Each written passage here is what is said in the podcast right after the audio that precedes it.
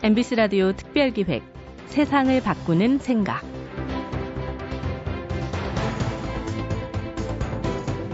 (1대 29대 300의 법칙이라는 것이 있습니다. 하인리히라는 사람이 발견했다고 하인리히 법칙으로도 불리는데요. 하나의 대형 사고가 발생하기까지는 큰 사고로 이어질 뻔한 사고가 29번 일어나고 또 그 전에는 300개의 경미한 징후들이 있었다는 겁니다. 그러니까 대형 사고는 우연히 또는 어느 순간 갑자기 일어나는 것이 아니라는 얘기죠.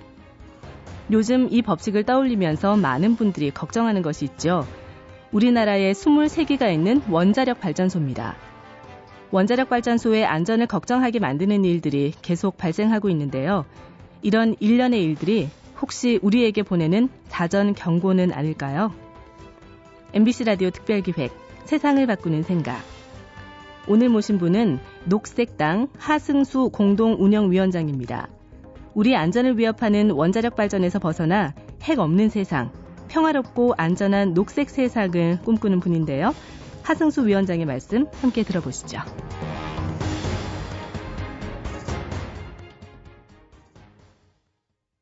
네, 안녕하세요. 저는 어, 녹색당 공동 운영위원장을 맡고 있는 하승수라고 합니다. 아, 오늘 여러분들하고 나누고 싶은 이야기는 어, 요즘 사고를 많이 일으켜가지고 우리나라에서도 많은 시민들이 걱정을 하고 있는 원전에 관한 얘기입니다. 어, 한번 기억을 한번 되돌려 보시면 좋을 것 같은데요. 작년 3월 11일 날 혹시 무슨 일을 하고 있었는지 한번 그때 기억을 한번 되돌려 보시면 좋을 것 같습니다. 저는 어느 토론회장에서 토론을 하고 있었는데 갑자기 사람들이 뒤에서 웅성거리기 시작했습니다. 나중에 토론회가 끝나고 나와 보니 일본에서 엄청난 지진이 일어났다라는 뉴스를 보게 되었고요. 그 다음에 또 충격을 받았던 것은 일본의 후쿠시마 원전에서 어, 사고로 이어져서 그 일본 정부가 어, 그 원전 사고 수습이 안 되니까 그 양동이에 물을 어, 바닷물을 떠가지고 그것을 원전에 뿌리는 그 광경을 보면서 저는 엄청난 충격을 받았습니다. 아, 이 우리가 그동안 어, 의지해왔던 이 문명이라든지 과학기술이라는 것이 어, 결국 이 수준밖에 안 되는구나. 어, 일본이 매뉴얼 사회라고 그렇게 강조를 했음에도 불구하고 막상 사고가 나니까 매뉴얼도 소용없었고 일본 정부는 거의 뭐 어, 완전히 그 자포자기한 상태까지 이르렀다고 할 수 있는 정도로 정부의 기능이 상실됐던 그런 상황이 발생을 했습니다. 이제 일본은 어 뭐 예전의 상태로 돌아간다는 것이 불가능합니다. 굉장히 많은 땅이 오염이 되었고 바닷물도 오염이 되었고 동물들과 사람들의 몸속에는 방사능 물질들이 지금 축적이 되어 가고 있습니다. 어, 최근에 일본 후쿠시마 지역에서 잡은 뭐 어, 산돼지라든지 아니면 송어 같은 어떤 물고기에서 엄청난 양의 세슘이라는 방사능 물질이 축적이 된 사실이 발견이 됐습니다.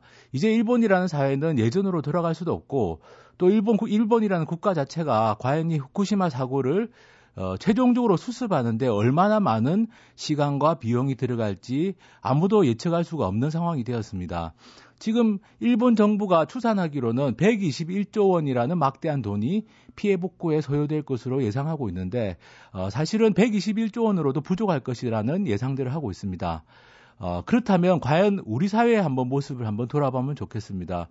만약에 우리, 우리나라에서 그런 사고가 발생할 가능성 과연 없는지, 우리나라의 원전은 정말 100% 안전한 것인지, 에, 이 일본에서 이런 엄청난 사고가 났음에도 불구하고 어, 우리나라 국민들은 사실 많이 둔감했습니다. 그리고 지금은 많이들 잊어버리고 있습니다. 그럼에도 불구하고 어, 최근에 우리나라에서도 원전 사고들이 잇따르면서 우리나라 시민들도 이제 불안해하기는 시작했습니다. 과연 우리나라의 원전들은 안전한 것인지.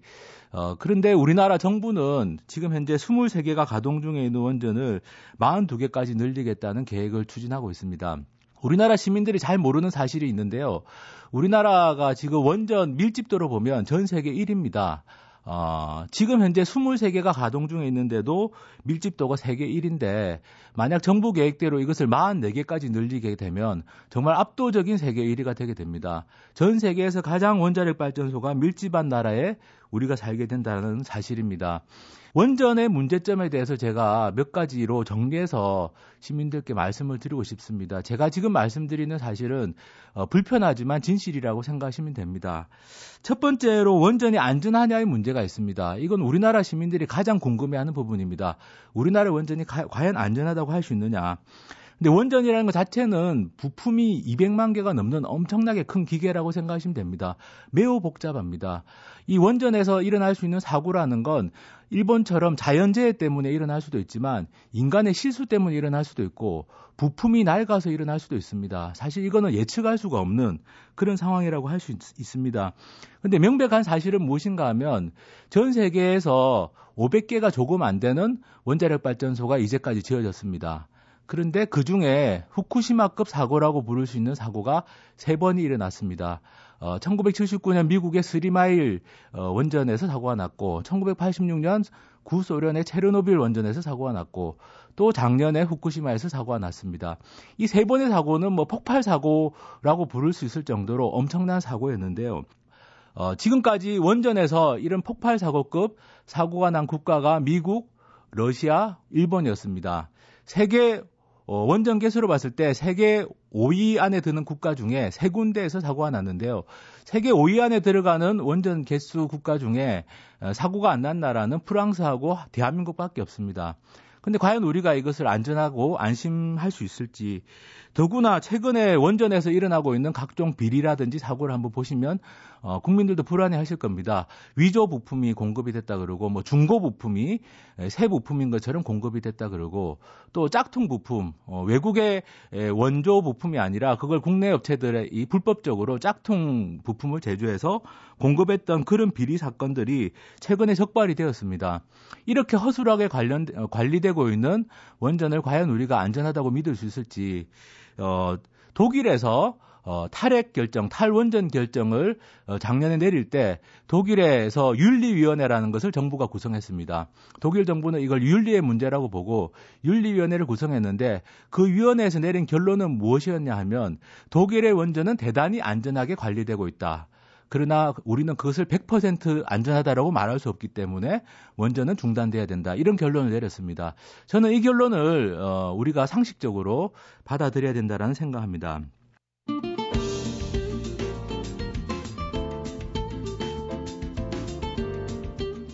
MBC 라디오 특별기획 세상을 바꾸는 생각.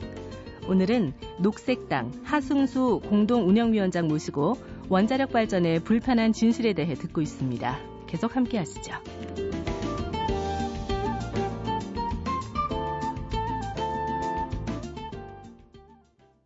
두 번째로 이 원전과 관련된 불편한 진실 중의 하나는 이 원전은 미래 세대에게 엄청난 부담을 떠넘긴다는 사실입니다. 어, 원자력 발전에 사용하고 난 사용 후 핵연료라는 것이 있습니다.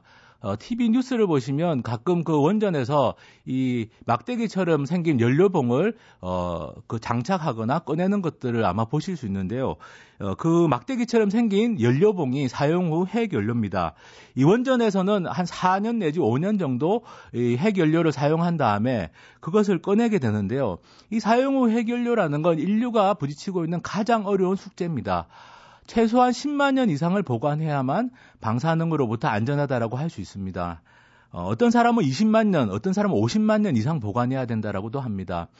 그 사용 후 해결료 안에는 플루토늄이라는 뭐 엄청난 어, 방사능 물질이 들어가 있고 그 플루토늄은 방사능이 반으로 줄어드는데 2만 4천 년이 걸린다고 하는 물질입니다. 이 플루토늄이 들어가 있는 사용 후 해결료를 10만 년 이상 보관해야 된다라는 이 어려운 숙제를 인류가 안게 됐습니다. 원자력 발전을 시작하지 않았다면 이런 숙제는 안지 않을 수 있지만 지금은 어, 전 세계에서 원자력 발전하는 나라들은 모두가 다 이 숙제를 안고 있습니다. 또한 원자력 발전소는 가동이 끝나고 나면 해체를 해야 되는데 이 원자력 발전소 자체가 엄청난 방사능 덩어리입니다. 우리나라는 지금까지 해체해 본 경험이 없는데 앞으로는 해체를 할 수밖에 없습니다.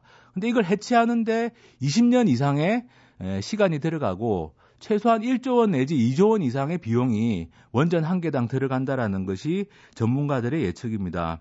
그러면 이 원전을 해체하고 사용 후 해결료를 보관해야 되는, 처리해야 되는 이 문제를 과연 지금 우리가 대책을 세우고 있는지, 정부는 대책이 있는지 제가 어, 여쭤보고 싶습니다. 얼마 전에 우리나라 정부는 이제서야 이제서야 사용 후 해결료와 이 원전 해체에 관련된 어, 계획을 수립하겠다라는 발표를 했습니다. 이제 계획을 짜가지고 실제로 이 사용 후 해결료를 처리하고 원전을 해체하려면 어, 사실 얼마나 많은 비용과 시간이 들어갈지 모르고 이 자체가 사실 미래 미래 세대에게 결국 부담을 떠넘기는 것입니다.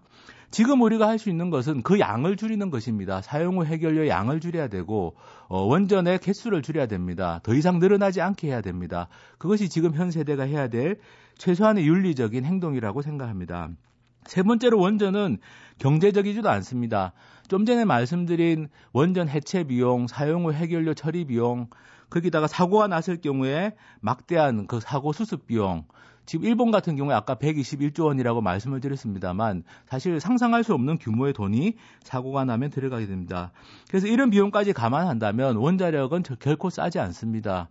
어, 일본 정부가 후쿠시마 사고 이후에 검증위원회를 설치해서 검증 작업을 해봤습니다. 그랬더니 이런 숨겨진 비용까지 감안한다면 원자력 발전은 지금 현재 화석 연료로 하는 발전보다 싸지 않고 더구나 앞으로 어, 풍력이라든지 태양광이 어, 태양광 발전 같은 재생에너지 기술이 워낙 빨리 발전하고 있기 때문에 2030년 정도가 되면 태양광 발전해서 어, 전기를 생산하는 것이 원전에서 생산하는 전기보다 더 싸질 것이다. 이렇게 일본 정부가 어, 발표를 했습니다.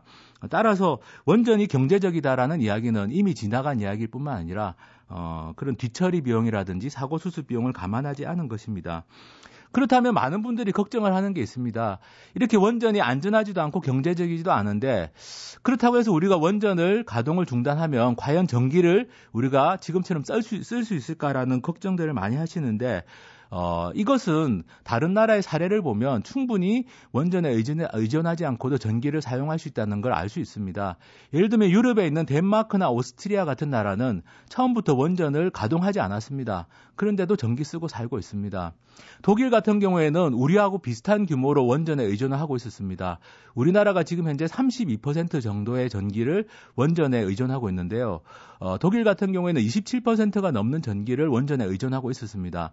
그런데 그 독일이 지금 2022년까지 원전을 완전히 제로로 만들겠다라는 계획을 어, 세우고 추진하고 있는데 어, 독일에서 사용하고 있는 그런 대안을 우리도 충분히 적용할 수 있습니다.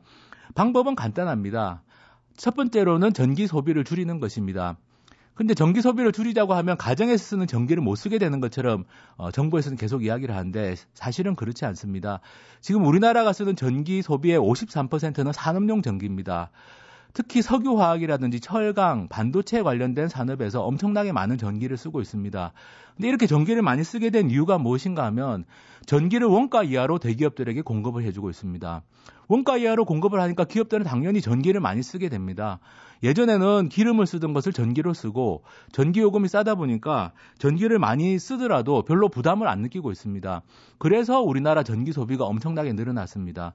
이 산업용 전기 요금을 정상화시키면 대기업들은 자연스럽게 전기 소비를 줄일 수밖에 없습니다. 그게 기업의 행동 방식입니다. 그리고 일본의 도요다 자동차 같은 경우는 지금 자기들이 쓰는 전기의 30%를 자체적으로 조달하고 있습니다. 자가 발전이라고 해서 우리나라의 대기업들도 그렇게 하면 됩니다. 우리나라 대기업들은 지금 4% 정도밖에 안 됩니다. 자가 발전 비중이. 그렇지만 일본처럼 한 20% 30% 정도는 자체적으로 조달할 수 있는 충분한 어, 기술이나 방법들이 있습니다. 그래서 이런 산업용 전기 소비부터 줄여 나가고 물론 가정에서도 줄이긴 줄여야 됩니다. 그렇지만 어, 시민들이 걱정하는 것처럼 그렇게 전기를 못 쓰게 된다든지 전기요금이 곧바로 뭐 엄청나게 오른다든지 그런 일은 발생하지 않습니다. 정부가 정책을 제대로 세우면 충분히 전기 소비를 줄일 수가 있고요. 또 태양광이나 풍력, 지열 같은 재생에너지는 지금 전 세계적으로 각광받고 있는 하나의 새로운 어떤 어, 산업이 되고 있습니다. 그리고 여기에서 굉장히 많은 일자리도 만들어지고 있습니다. 독일은 이미 원전에서 생산하는 전기보다 이 재생에너지로 생산하는 전기가 더 많아졌습니다. 그리고 그 과정에서 독일에서는 36만 개의 새로운 일자리가 만들어졌습니다. 어, 이렇게 원전 같은 위험한 에너지에 의존하지 않고 충분히 자연에 의존해서 전기도 만들고 어, 새로운 일자리도 만들 수 있는 길이 있는데 굳이 원전에 의존하고 살 필요가 없습니다. 독일에서 이런 탈원전, 원전에서 벗어나는 일을 추구하면서 했던 말이 있습니다. 어, 행복한 불편이라고 부를 수 있을 것 같습니다. 어, 우리가 불편해진다고 해서 불행해지는 것은 아닙니다. 불편함을 좀 감수하더라도 어, 우리가 지속 가능하고 안전하고 행복하게 살아가는 것이 진정으로 어, 사회가 나아가야 될 방향이 아닐까 생각합니다. 불편하지만 우리가 어, 행복하게 살 수 있는 행복한 불편이라는 것을 추구해야 될 때가 아닌가 생각합니다. 제 이야기 들어주셔서 감사합니다. 마치겠습니다.